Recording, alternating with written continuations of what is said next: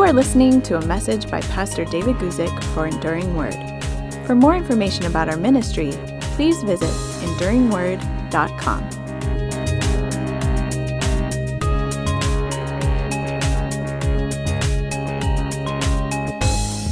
Thank you so much for coming on our show today. My name is David Guzik if we've never been introduced before, and this is our Thursday afternoon live Q&A. The last time I spoke to you from this live Q&A was because uh, I was when I was on a cruise ship. We took an enduring word cruise, led a group of 120 people uh, on a Mediterranean cruise, and our intention on that cruise was to visit uh, Israel for three days Greece, uh, uh, Egypt for two days, and then also make a stop in uh, Turkey at Ephesus. And of all those scheduled stops, the only one that we made it to was Ephesus. Now we visited other places, Greek islands, Cyprus, other places. There were places that we had. We the cruise ship didn't turn around and go back to Athens. But I'll tell you, it was an interesting trip, and um, we were sailing into uh, Haifa port on October 7th, the day that all this uh, terrible thing happened, Hamas's brutal attack against Israel, and then now Israel's response of a declaration of war against Hamas, and how that's all playing out now. Uh, which brings me to the lead question for today. Um, what is God's plan for Israel? What's God's future for Israel? And so let me go over a few things because people are asking these questions and I don't think it's inappropriate. I think it's a very appropriate question for people to ask today. What is God's future for Israel? So, first of all, I would say number one, uh, God has a plan for Israel, the Jewish people. Surprisingly, many Christians believe that God no longer has a future for the Jewish people, that God is finished with Israel as Israel.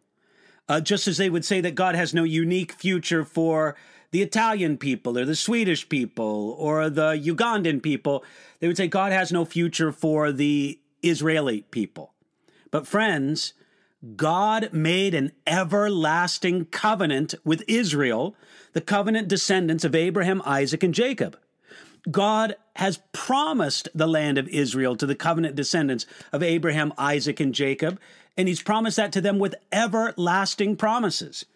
May I remind you here of Genesis chapter 17, verse 8, which says, um, well, let's start at Genesis chapter 13, verse 15, which says, uh, For all the land which you see, I give to you and to your descendants forever. And then Genesis chapter 17, verse 8, also, I give to you and to your descendants after you the land in which you are a stranger, all the land of Canaan, as an everlasting possession, and I will be their God. Now, friends, there's many Christians who somehow can't resist spiritualizing all this. For them, land doesn't mean land, descendants doesn't mean descendants, forever doesn't mean forever, an everlasting possession doesn't mean everlasting possession. They spiritualize it all as being for the church today. Now, while there may be a spiritual application of some of these truths, it doesn't erase the plan, the, the, the plain, simple meaning that these words had to those whom God first spoke them. So remember that the application of God's promises may become more, but it will never become less. God called Israel the land of Israel even when it was under Roman rule and not an independent state. You can see that from the many uses in the New Testament. And centuries after those promises to Abraham, God confirmed his commitment to Israel in the strongest possible terms. Let me read to you from Jeremiah chapter 31, beginning at verse 35. Just listen carefully to these words, and you tell me if God has given up on Israel. Jeremiah chapter 31, beginning at verse 35. Thus says the Lord, who gives the sun for a light by day, the ordinance of the moon and the stars for a light by night, who disturbs the sea and its waves roar, the Lord of hosts is his name.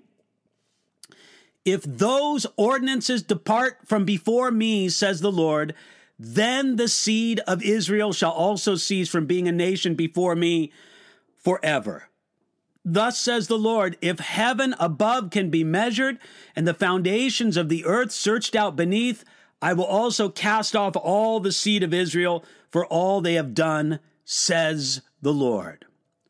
Now, I find it remarkable that despite such clear, compelling statements as that in Jeremiah chapter 31, verses 35 through 37, there are people who say that God has cast off the seed of Israel that God has given up, that the seed of Israel has ceased to be a nation before the Lord. And God says basically, go out and look. If there's a sun in the sky and a moon and stars in the skies at night, then he still has a place, a role, a, a, a role for Israel as a nation. It's so plain. Now, it's true there are some Christians who mistakenly think that the truth of a spiritual Israel somehow replaces or erases God's plan for national Israel, or maybe we should say ethnic Israel.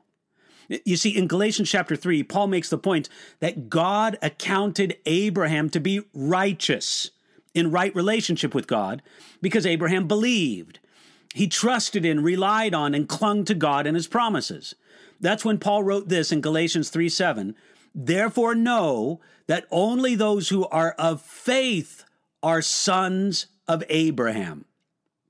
Now, friends, this is the important idea of spiritual Israel. A man or woman of faith is more connected to Abraham spiritually than those who are connected to Abraham genetically. But none of this replaces or erases the idea of a national or ethnic Israel, the Jewish people that are descended from Abraham, Isaac, and Jacob, and I would say Gentile proselytes who became part of Israel. You see, I would put it this way very plainly that the Jewish people are a chosen people. Remember what it says in Deuteronomy chapter 7, verse 6. For you are a holy people to the Lord your God. The Lord your God has chosen you to be a people for himself, a special treasure above all peoples on the face of the earth. Now, I find it remarkable that there's people who say, oh, no, no, no. Uh, Israel or the Jewish people are no longer a chosen people. Now the church is a chosen people, as if the two ideas contradict each other. Friends, Israel is precious to God as the apple of his eye, Zechariah chapter 2, verse 8 says. But notice this they are a chosen people, but they're not chosen to universal salvation. Israel's chosenness is not that everyone in Israel is saved, every Jewish person is saved just because they're Jewish. No. But what they are chosen for is to have an important role in God's unfolding plan of the ages. And that role did not end with Israel's part in bringing forth the Messiah, Jesus Christ. Now, there's one other thing I, I, need to say. The modern state of Israel and the Jewish people are not the same thing. The Jewish people encompass a body that's bigger than the modern state of Israel. Now, one can criticize the policies or the actions of the state of Israel and still be supportive of the Jewish people. However, I would say this without reservation calls to eliminate or to destroy the state of Israel are unbiblical and fundamentally anti Jewish. I don't see why we can't hold both in Israel. Israel has a right to the land, and I would say that biblically, morally, politically, Israel has a right to the land and Israel has a responsibility to its own citizens, both Jewish and Arab, and Druze for that matter, and Christian. Israel has a responsibility to its own citizens and to its neighbor nations to conduct itself rightly before them. They have a right to the land and the responsibility to conduct themselves rightly. Now, Israel has a future in God's plan. And what is their future? Well, I'll just talk about it very quickly so that we can get on to the questions in the live chat. Israel will be a burden to the nations.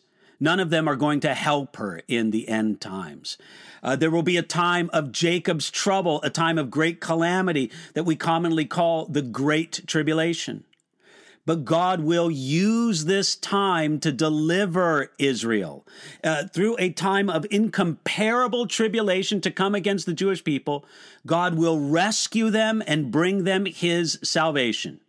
He will protect them and bring them to faith in Jesus Christ, their Messiah. Despite the fact that they will be attacked, God will protect Israel and restore them to faith. And friends, if the restoration of the Jewish people to repentance and faith is a blessing for them, it will also be a blessing for the church itself. Remember what Paul wrote in Romans chapter 11, verse 12, speaking of Israel. Now, if their fall is riches for their world, uh, for the world, and their failures riches for the Gentiles, how much more their fullness? Yes, when Israel is restored, coming to faith in Jesus Christ, their Messiah, it will be a blessing not only for Israel, but for the whole world.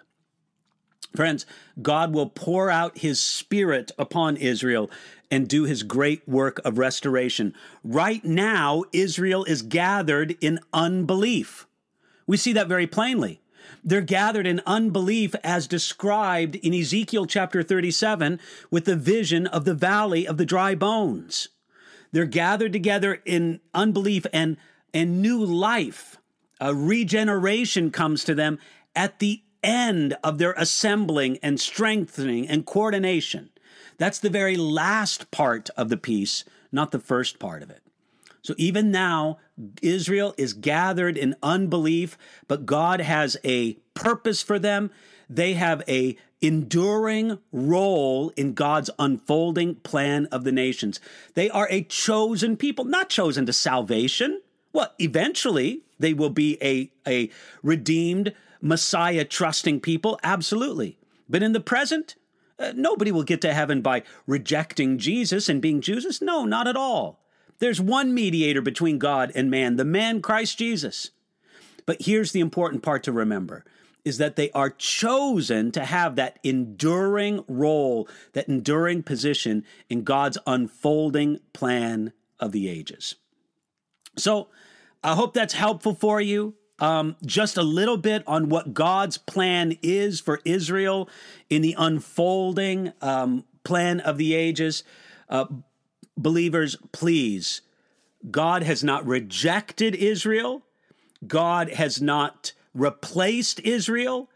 God has not erased Israel by just subsuming it under the church. God has an enduring role even until the end of the age for the people of Israel.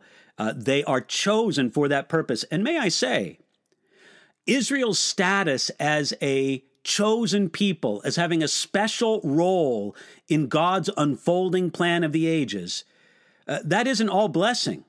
In many ways, substantially, it's been a burden upon the Jewish people, yet it remains nevertheless. Okay, that's it for our lead question. Let me go in now to the questions coming in on the live chat. Alfredo asks a question. He asks this um, What are your thoughts on Martin Luther's book on the Jews and their lies? Why are modern Christian Zionists and all throughout history in the religion of Judaism condemned? Well, Alfredo, you're asking a very good question here. Excuse me while I finish my coffee right there. Alfredo, it is absolutely true that for most of Christianity, Christianity has been largely marked, I won't say universally, but largely marked by Jew hatred. Sometimes we use the phrase anti Semitism, which is sort of an interesting phrase because uh, Arabic people are just as Semitic as Jewish people. And when somebody uses the phrase anti Semite, they're not referring to Arabs, they're referring to Jews. Uh, but anyway, I-, I prefer the term Jew hatred. And it's true that for the majority of church history, most Christians were raised in an environment in the official policy of the church was to hate the Jewish people. And in some measure, Martin Luther reflected that in his book on the Jews and their lies. Alfredo, what a lot of people don't know about Martin Luther is that in the early days of the Reformation, Luther was very conciliatory and reaching out to the Jewish community in Germany. Luther said things like this sarcastically, he said, If it's a mark of a good Christian to hate the Jews, oh, then what good Christians we are. And he criticized the Roman Catholic Church for their Jew hatred and their persecution of the Jews. But what Martin Luther thought was that by this more generous attitude towards the Jewish people, that the Jewish people would respond and take part in his great work of reformation, that they would receive Christ. When the Jewish people of his day rejected the kind overtures, or what Martin Luther thought were his kind overtures, then um, Luther rejected the Jewish people. And I kind of believe that um, well, look, I, I can't prove this. Friends, I might be wrong about this, but I, I do know that Martin Luther's old age, he wasn't all himself. And it could be that some of his anti Semitic writings, his Jew hatred writings, uh, came out of seasons in his life. But there's no denying that he wrote those things. There's no denying that Martin Luther published terrible writings against the Jewish people calling for Jews to be killed and their synagogues to be destroyed. But that has been the approach to Judaism through much of church history. And Alfredo, I just got to say, I, I, think that's shameful. I think that that is an elaborate satanic attack upon the Jewish, upon the Christian church, was to lure them into Jew hatred. And it explains a lot of some very difficult periods of church history. So, while it's true that the past of Christianity is filled with a lot of regrettable, lamentable uh, Jew hatred, modern evangelicals, and I would say the Christian world uh, mostly today, uh, shows a lot of love and understanding and acceptance towards the Jews, which it should be. It's true. Um, most of Christianity has been very hostile through history to the Jewish people, but it's a good thing that people recognize uh, number one, the essential Jewish roots of Christianity. Number two, that Christians recognize that God has an enduring role for the Jewish people in his unfolding plan of the ages. And number three, that uh, Christians should love the Jewish people because God has a particular love for the Jewish people. Again, it's not a love unto salvation. It's very grieving sometimes to hear some Christian teachers teach, and I'm grateful that there's not many of these, but there's some of them out there, that God has two tracks of salvation, that there's a Christian track of salvation and there's a Jewish track of salvation. That's not true at all. Friends, there's one way to God. Jesus Christ is the way, the truth, and the life. And any Jewish person who is saved is saved uh, because they put their trust in Jesus Christ. There's no doubt about that. However, however, there is still a chosen place for the Jewish people, not chosen unto salvation, but to have a crucial role in God's unfolding plan. The Jewish people have a role in God's unfolding plan of the ages that the Irish people don't have. Now, I'm not saying that the Irish people have no role in God's plan. Of course they do. But there's a special role for Israel. Uh, the the people of Israel, the Jewish people, have a role in God's unfolding plan of the ages that the Guatemalan people don't have. And you could just go on and list any nation. The uh, Australian people don't have. Because God has chosen Jewish people, jo- chosen Israel to have this crucial role, this important role in his unfolding plan of the ages. Alfredo, I hope that's helpful for you. Let me go on to the next question here from Leo, who asks My question I was Baptist at 17 and lived most of my life as a rebel. Now, in my later years, I'm walking with the Lord. Should I get baptized again because of the way I lived my life? Okay, Leo, um, I'm going to assume that when you were baptized when you were 17, that there was a credible profession of faith in your life at that time, that you meant it, that you really wanted to follow Jesus. And what it sounds is like for many years you fell away from that commitment And now, praise the Lord, Leo, you've returned to it. That's fantastic. Um, wonderful. So, your question is uh, you made what seems to be a genuine commitment to the Lord at your life at 17. Then you fell away from that commitment. Now you've returned to it. You need to, you want to know, uh, should you get baptized again? And Leo, I would say this. I'm going to give you an answer that not every Christian is going to be pleased with, and I'll be very honest about that. But nevertheless, this is my question and answer, so so I'm giving the answer, so I'll give you the answer from my perspective. Uh, Leo, I think it's entirely up to you. From the way that I would understand your situation, your first baptism was valid. Leo, I would say that you were truly born. And now, look, I can't know for sure. I'm just looking at this from the outside, but let me spell it out and see if this rings true with you, Leo. I would say that you were genuinely born again when you were 17, that for a season you fell away from that. But the reality of the fact that you were born again is demonstrated by the fact that you've come back to it. So I don't think that you have to be baptized again. But Leo, I would say if you want to be baptized again, it's perfectly fine.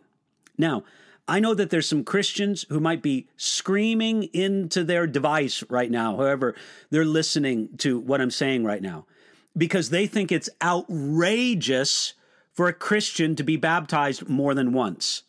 I just have to say, I don't share that opinion. First of all, the, the one baptism that is spoken of in the scriptures, uh, it's referring to that there's one baptism among Christians, not that a Christian can only be baptized one time. Secondly, um, as long as, uh, you see, Christians who object to a believer being baptized more than once treat a second or even third baptism as if it is a renunciation of the previous baptism. Where I don't see that it has to be that at all. I could see it much more being like a renewal of vows that couples may do at their 25th wedding anniversary or their uh, 30th wedding anniversary or something like that. There's nothing wrong with that. A renewal of the vows doesn't repudiate your previous commitment, it strengthens it. So, as long as somebody isn't like getting baptized every month or something, that would be definitely weird. But there's nothing wrong at certain occasions in a Christian's life, them uh, receiving baptism again. I don't see in any way how that repudiates or renounces the baptism that was done before. It sort of celebrates it. Okay, hope that's helpful for you there, um, Leo. Let me go to the next question now from Donald, who asks once a person accepts Jesus as Lord and is born again, is it possible for that person to live a life without sinning with the help of the Holy Spirit? Okay, Donald, it's a great question. Is it possible for a Christian to live without sinning? Um, I'll give you a inadequate answer, Donald. Yes and no. First of all, Donald, it all depends on how a person defines sin. Are we talking about sins of commission? That's sins that I actually commit, and sins of omission, things that I don't do that I should do. I can't see how it's possible for any Christian to avoid sins of omission things that uh, we should do that we don't do. I, I just don't see how that's possible at all. But if you were to take a very narrow definition of sin, sins of commission, or sins or, or temptations that are yielded to, with even that, in theory, we don't have to sin in those things, but in practice, we actually do. You see, the next temptation that comes my way, th- there's no reason why I have to yield to it. But I'm going to yield to a temptation somewhere along the line. So, in theory, if you define sin in a very narrow way, in theory, it's practice. It's it's possible for Christians not to sin but not in practice. Uh, that's in theory, not in practice. Look, uh, Donald, we will sin until our salvation is complete, and our salvation will be complete in the resurrection when we are glorified. Until then, we will sin. Uh, to use the analogy that Jesus used at the Last Supper, our feet will become dirty. We in general will be cleansed, but our feet will become dirty and we'll need to have our feet washed by Jesus. Um, however, it is helpful at times for us to remember in the Christian life that there's no reason why a believer has to sin. And so uh, all we have to do is just say, I'm going to trust God in the next temptation that comes my way and trust God to give me um, victory over that temptation. And uh, we, we can see a lot of great things happen in our Christian life and obedience just by having that mentality. Hope that's helpful for you there, Donald. Let me go on to the next question from Brianna, who asks Did Jesus weep of anger or compassion when Lazarus died? Brianna, I would say yes. Both would be true. Jesus was angry because he saw the damage that death had done. You know, uh, Jesus knew more than any person who's ever walked this earth about the great damage that death has done to humanity. And I think Jesus was angry to see that damage and all it had done. But then again, he was also compassionate. He was compassionate to the great pain that Mary and Martha and their companions had faced. And so I would just simply say, uh, Brianna, that it was both. It was both anger and compassion that made Jesus weep, as it's described there in John chapter 12. Hope that's helpful for you there. Let me go on to the next question here from Brian. Brian asks, Help me understand why a church would enforce Paul's instructions to, for women pastors, but make exceptions for his instructions about having men having their house in order, husband of one wife, and no alcohol. Okay, well, Brian, let, let me say a few things. First of all, a church might do that just because they're being inconsistent. And, and listen, we're human beings. Sometimes we're inconsistent. Sometimes we apply a standard in one place and we fail to apply it in another place. Uh, this is just sort of the human nature. This is the human condition. And so, uh, you know, it's regrettable, but it's certainly not uncommon that people are just flat out inconsistent with what they're doing. So, yes, uh, Brian, it could be inconsistency. But let me give you another aspect too where it could be. Um, I think it's possible to take uh, the um, exhortation that Paul gives there in the instructions that Paul gives in Titus chapter 1 and in 1 Timothy chapter 3 for the um, qualifications for elders, for leaders in the church, for pastors, if you will. it's possible to take those things and be legalistic about them. For example, it says that a um, a elder, a leader, an overseer of God's church should not be given to wine. Uh, they, they shouldn't be a drunkard. They shouldn't drink too much. Well, if a person drinks too much once, does that permanently disqualify them from leadership? I don't think so. I think it speaks of a habit of life. I guess what I'm trying to say is that I think it's possible to take that list and to apply it in a legalistic, excessive way. Now, of course, most the time, that's not the problem. Most of the time, Brian, you're absolutely correct that these things are just neglected and ignored. But there are times when people just take them and apply them in a wrong way. So, um, I guess, Brian, that's what I'm just trying to get at is that um, sometimes the problem is un- inconsistency but uh, other times, um, it's it's a valid application uh, because what you're doing is you're using those lists not as a legalistic exclusion point, but as finding the people number one who truly have a heart for those things, are striving for those things, and best match those qualifications um, in the congregation. So, again, um, th- that's why I would say, Brian, it, it, could just be simple inconsistency, or it could be from an um, uh, taking that list in the wrong way. Uh, hope that's helpful for you there. Uh, by the way, Brian, I, I do um, try to take pains to point out whenever I'm teaching on the issue of women pastors, and if people are interested in this, you can go to the YouTube channel and see the message that I do on 1 Timothy chapter 2, that passage speaking about women uh, in positions of teaching authority in the church. Uh, and then also, I have another YouTube video on our channel, um, me speaking to women pastors and what I would say to a woman pastor. So if you're interested in that, you can look those up.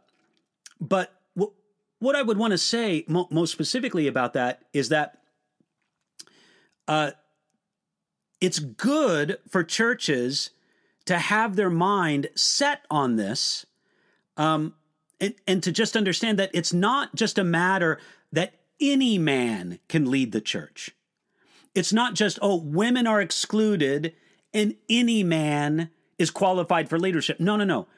It, it's it's that God has appointed the role of leadership in the church to qualified men, not unqualified men. And, and I'm glad you understand that and are pointing that out, Brian. Thank you for that.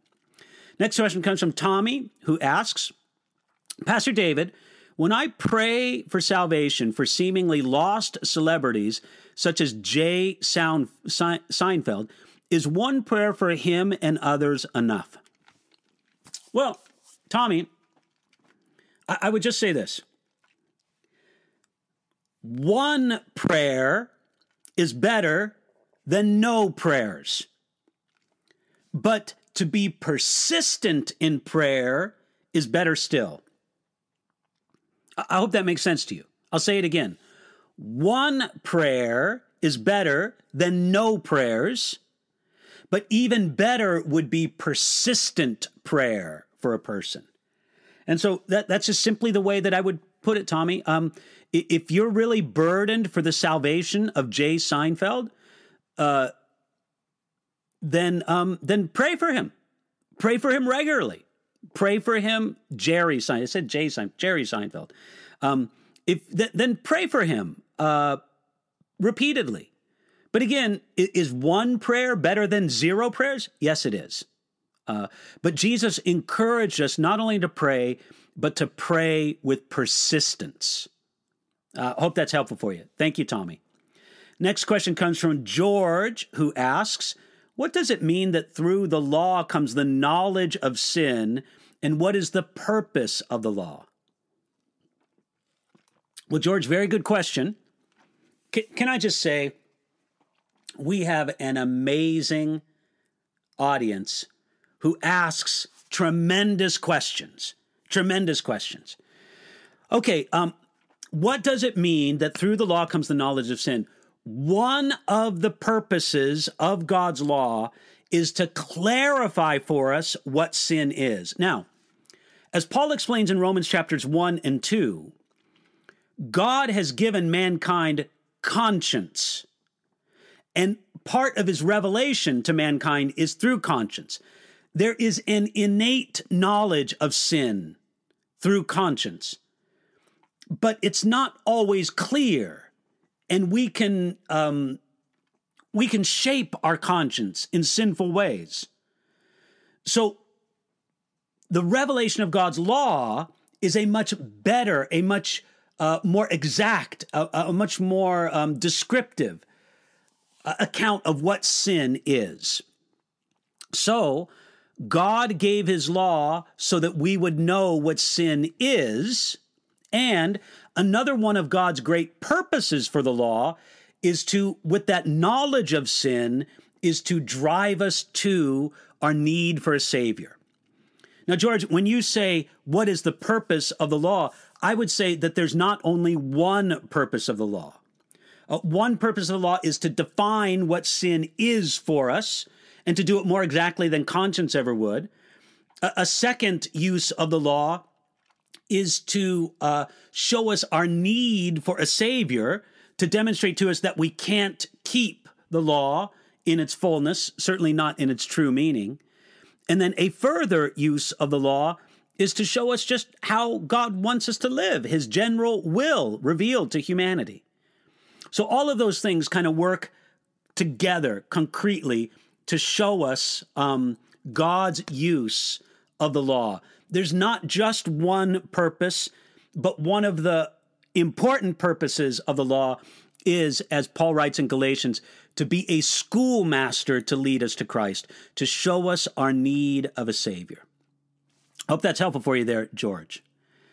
Um, hey, I do just want to give you guys a little bit of an update as we're kind of in between questions right here. Uh, an update uh, regarding the fact that uh, we're back from our Mediterranean cruise. Last week, the live Q and A was done from deck 15 of the Celebrity Apex cruise ship, where we had an enduring word uh, cruise leading a group of about 120 people. And our cruise was prevented from visiting Israel and prevented from is visiting Egypt because of the great um, crisis going on there with the brutal attack from Hamas on October 7th. On October 7th, we were sailing for Haifa and we were supposed to spend the day in Galilee on October 8th, but obviously that didn't happen because of the great crisis there. And now the world is taken with Israel's response. In the beginning of this video, I spent a great deal of time talking about uh, what God's plan is for Israel in the future. That God does have a plan for Israel, that he hasn't given up on Israel, he hasn't forsaken Israel, but they have an enduring role in his unfolding plan of the ages. I think this is very important for us to uh, to hold on to. But that God's eventual plan for Israel is for them to come to faith in Jesus Christ, their Messiah. This is very clear from Romans chapter 11, where Paul says, all Israel will be saved. And this is a great mystery that God is revealing to the church, revealing to his people. Uh, but as well, it's also indicated in many Old Testament passages. You know, to me, one of the most compelling things I find is when you study the new covenant in the Old Testament. Uh, these are passages in the Old Testament, uh, such as Ezekiel chapter 11, starting at verse 16, Ezekiel chapter 36, starting at verse 24, Jeremiah chapter 23, starting at verse 3. These are new covenant passages, and these new covenant passages have as part of the new covenant the restoration of Israel. Friends, and when I say restoration to Israel, I do not mean only their restoration to the land, that's part of it. I don't mean only their restoration to national strength, that's part of it, but their restoration to true faith in their covenant God, Yahweh, who is perfectly revealed in Jesus Christ. In other words, as Paul writes in Romans chapter 11, uh, the Jewish people will one day come to believe in Jesus, their Messiah. All Israel will be saved. And again, I, I believe that when it says all Israel in Hebrews chapter 11, it's not speaking of each and every last person of Jewish context, but as a whole, the Jewish people will not be a Christ rejecting people, as they largely are now, but a Christ accepting people coming to Jesus in both repentance and faith. As it says very dramatically in that passage in the prophet Zechariah, you know that passage, how important, how critical it is. Zechariah chapter 12, beginning at verse 10. And I will pour on the house of David and on the inhabitants of Jerusalem the spirit of grace and supplication.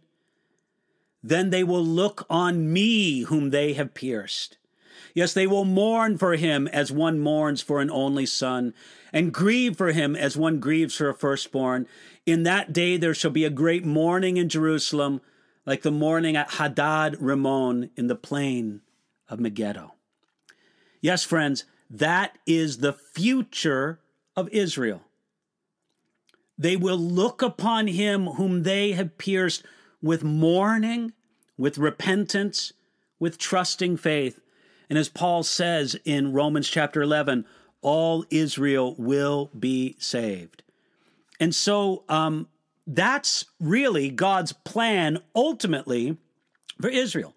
And if I can add this, even though uh, it's a God's plan for Israel also continues on into what I would consider to be the millennial earth. Uh, because, friends, I believe very strongly that Jesus Christ will return and then establish his kingdom over all the nations of the earth. And when Jesus does that, then Israel will be a leading nation on the earth.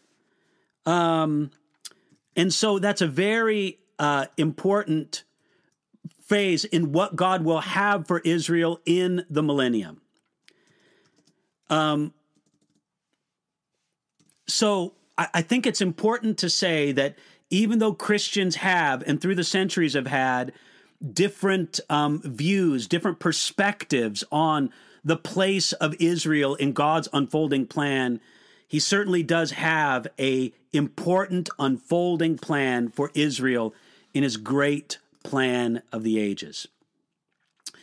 Okay, uh, let me check here to our um, questions here. Hey, thanks so much for the super chat uh, that came in, Paul. I appreciate that.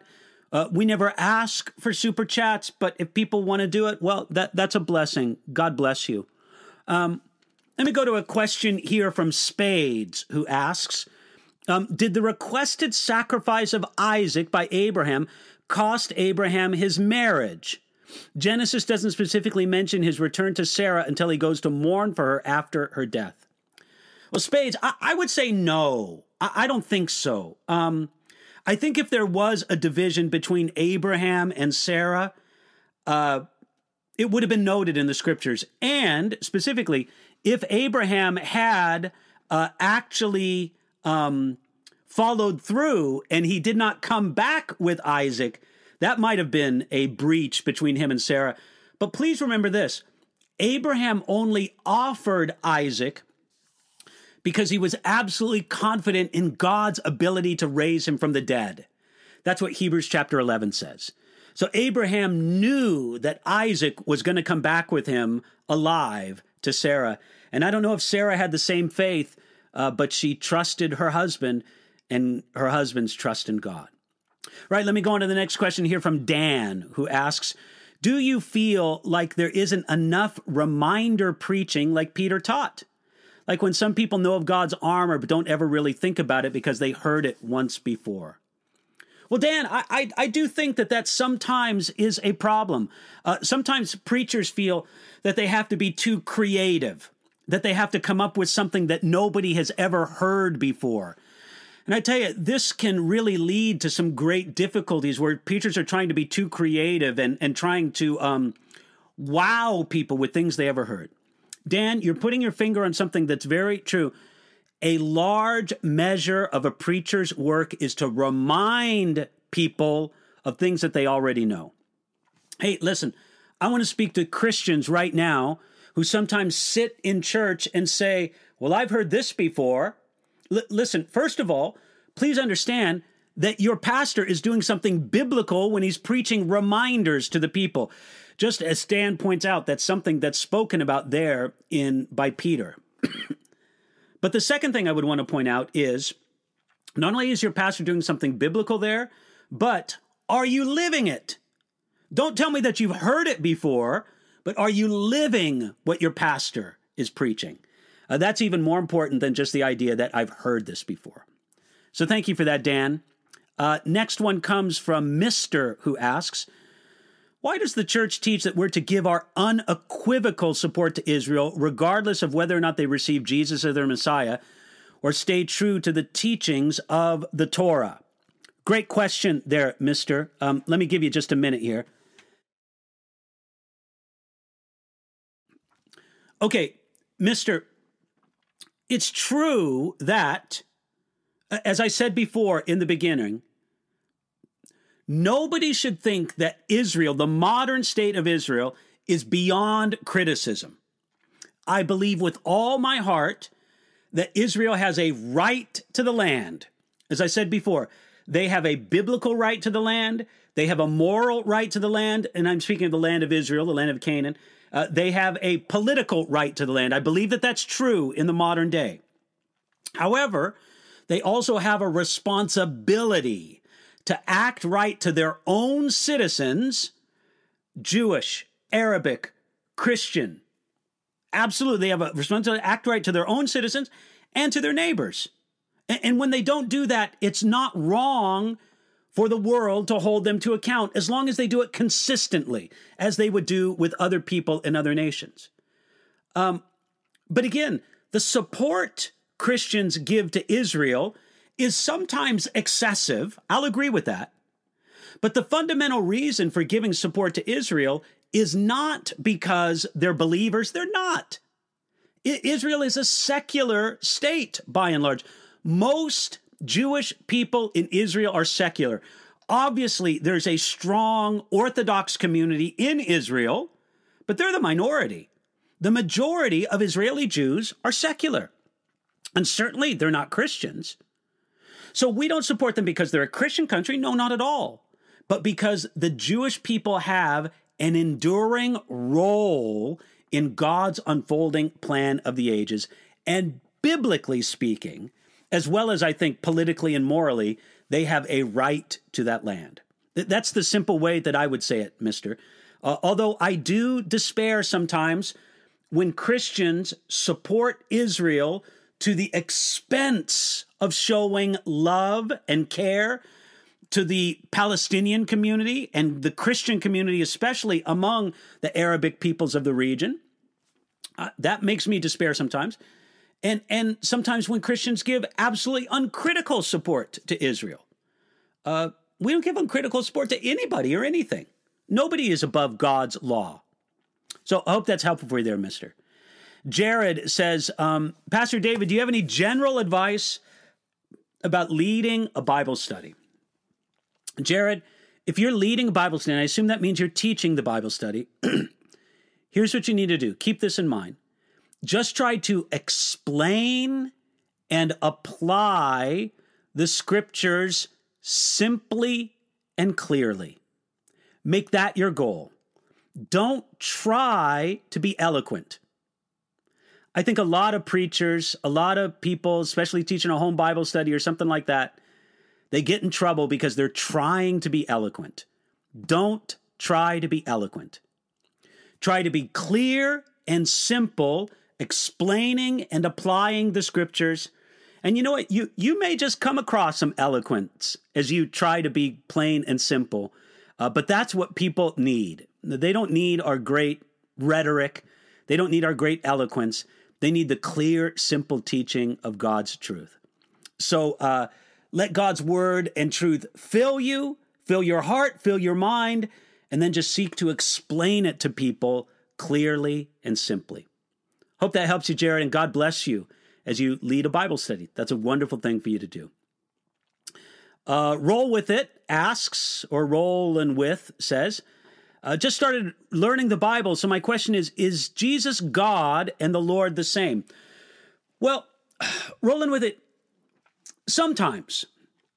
It, here it is Jesus is God, Jesus is Lord. But sometimes the scriptures will use the word God or Lord referring to God the Father or God the Holy Spirit. So you just have to read it in context. Is this a general reference to God? Is this a reference to Jesus Christ? Is this a reference to God the Father? Is this a reference to God the Holy Spirit? because uh, those phrases are used uh, in in describing the Father, the Son, and the Holy Spirit. So uh, sometimes there's a distinction. You just have to look at it in context. And uh, Roland, if you're just starting to learn the Bible, that's a fantastic thing. Learn it according to context. Just look at it and see if a specific reference to God in a passage uh, refers to Jesus, refers to God the Father, refers to the Holy Spirit, or maybe it's just a generic reference to God that could encompass the Trinity as a whole. Thank you for that. Roll with it. Uh, Andrea asked the question um, Why is the word helper advocate in John 14 referring to the Holy Spirit capitalized in the Bible? Is it a God given title? Okay, Andrea, great question. Here's just what you have to realize. Okay, since you talk about the New Testament, I'll talk about the Greek manuscripts. There is no capitalization in the Greek manuscripts. So that capitalization of that title is something inserted by the translators. So what you just have to decide is is that a fair insertion or an unfair assertion? I like capitalizing titles and pronouns when they refer to God. And since the Holy Spirit is God, if he's given the title advocate, I'm in favor of giving it a capital A. But that's something assigned by the translators, not assigned by the original text, because there were no distinction between capital letters or small lowercase letters in the uh, original manuscripts. So uh, I think it's fair. I like titles and pronouns when referring to God to be capitalized, although many modern Bible, Bible translations don't do that, but I don't like that about them. I like that about the New King James. Okay, next question uh, comes from Mary. I was baptized as a child, months old, by sprinkling. Should I be baptized again now in adulthood by immersion? Mary, I'll just give you a very quick answer. I say absolutely yes. I believe unequivocally in believers' baptism. And if someone was baptized as a child, apart from their own profession of faith, I think that they should be baptized as an adult, as someone who makes a profession of faith. Again, I understand that this is controversial. There's other Christians who would give you other answers to that, but I believe in believers' baptism. And I don't believe that infant baptism accomplishes anything. Period. And so uh, I believe that believers' baptism is what the Bible teaches. So thank you for your question there, Mary. Um, uh, Mictalia asks Do you believe the earth was created with an age? Like creation, the trees were already big, not plants. Adam was not created as a child. So maybe that's why science thinks that the world is so old. Uh, Mictalea, uh, I think so, yes. I think that's very plausible. I have no problem with God creating the world with the appearance of age. now, listen, I know some people who really disagree with that. There's some people who really get bent out of shape with that idea. They say that it's deceptive for God to build the earth with apparent age. Look, all I can say is I just disagree. I, don't see how that is some kind of offense. I don't see how that's being God being deceptive. I don't think it was deceptive of God to create Adam as an adult. I don't think it was deceptive of God to create Eden with full grown mature trees, trees that had the appearance of being 30 years old, uh, or Adam with the appearance of being 20 or 25 or 30 years old. So, uh, Michaela, I have no problem with that whatsoever. God creating a universe with apparent age. And again, I understand that old earth creationists have a big problem with that but uh, I just don't see it. So uh, thank you that for that question. Um, oh boy, here's a difficult to pronounce name. Ola Tolo Trananira. I'll just say Gabriel. Uh, what does the Bible say about patriotism? Well, um, Gabriel, I would say the Bible says this about patriotism that the Bible says that we should be good citizens of where we live that we should pay our taxes, that we should pray for those in leadership over for us, that we should be good citizens. And part of being a good citizen is being patriotic, being loyal and having a loyalty. Now, it's not a, a unreserved loyalty. If my nation is participating in something evil and wicked, I should not participate in that. And if I have any voice in turning my nation from that evil and wickedness, it's appropriate for me to do that. But in general, God wants us to be good citizens, and there's certainly a measure of patriotism that's appropriate for that. God has divided the world into nations. That's what it says back in Genesis at the division of the world in the Tower of Babel. That's what it says later on in the New Testament, where it says that God has appointed different peoples for different places and different um, uh, nations. So God has appointed the division of nations. And because God has done that, I think that the existence of nations is a good thing. And so it's appropriate for citizens of particular nations to have some appropriate pride in where they're from. There's nothing wrong with a Swede being proud of Sweden. Uh, could it be excessive? Of course it could. There's nothing wrong with a uh, Frenchman being proud of France, uh, with a Ugandan being proud of Uganda, with an Argentinian to be proud of Argentine. I don't think there's anything wrong with an American being proud of America. Could it be excessive? Could it be idolatrous? Of course it could, but anything can. So, um, really, it just gets back to this God tells us as believers to be good citizens. And I think that there's a measure of patriotism that's appropriate for good citizens. So that's how I would answer that. Well, folks, we're coming to the uh, close of our program today. I am so, so pleased that you could join us. What a great time we've had today. And I want to say this thank you for your prayers. There have been people who have prayed for us because they thought that we might be in some danger.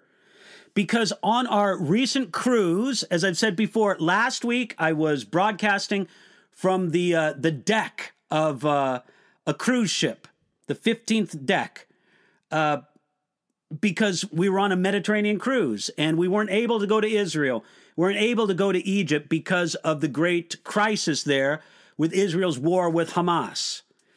The day we were sailing towards Haifa was the day, October 7th, when Hamas did all these terrible things, these outrageous um, murders and kidnappings and all the rest of the evil that they did. And now Israel is responding with war. And friends, it's going to be a mess over there for a while. But, but let me say this uh, there were people who were worried for our safety. Now, I got to say, very honestly, I was never really worried about our safety. Uh, but I'm so grateful for those people who prayed. God bless you for doing that. It's very kind of you to have that thought towards us. But anyway, let me end with this. Uh, we have Bible resources at enduringword.com. You can join, if I can say this, I hope this doesn't sound strange for me to say, but you can join the literally millions of people worldwide that use our Bible resources on a regular basis enduringword.com.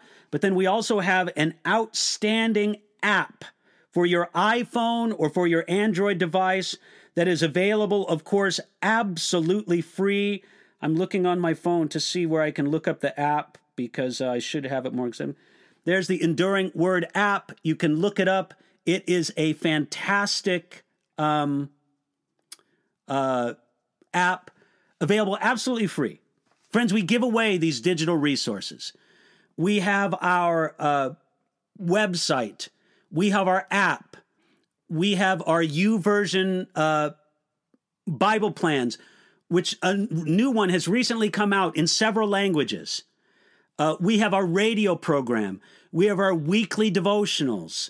We have all the other resources that we put out. We have everything we put out on our YouTube channel and podcasts. So I hope that you take advantage of these resources.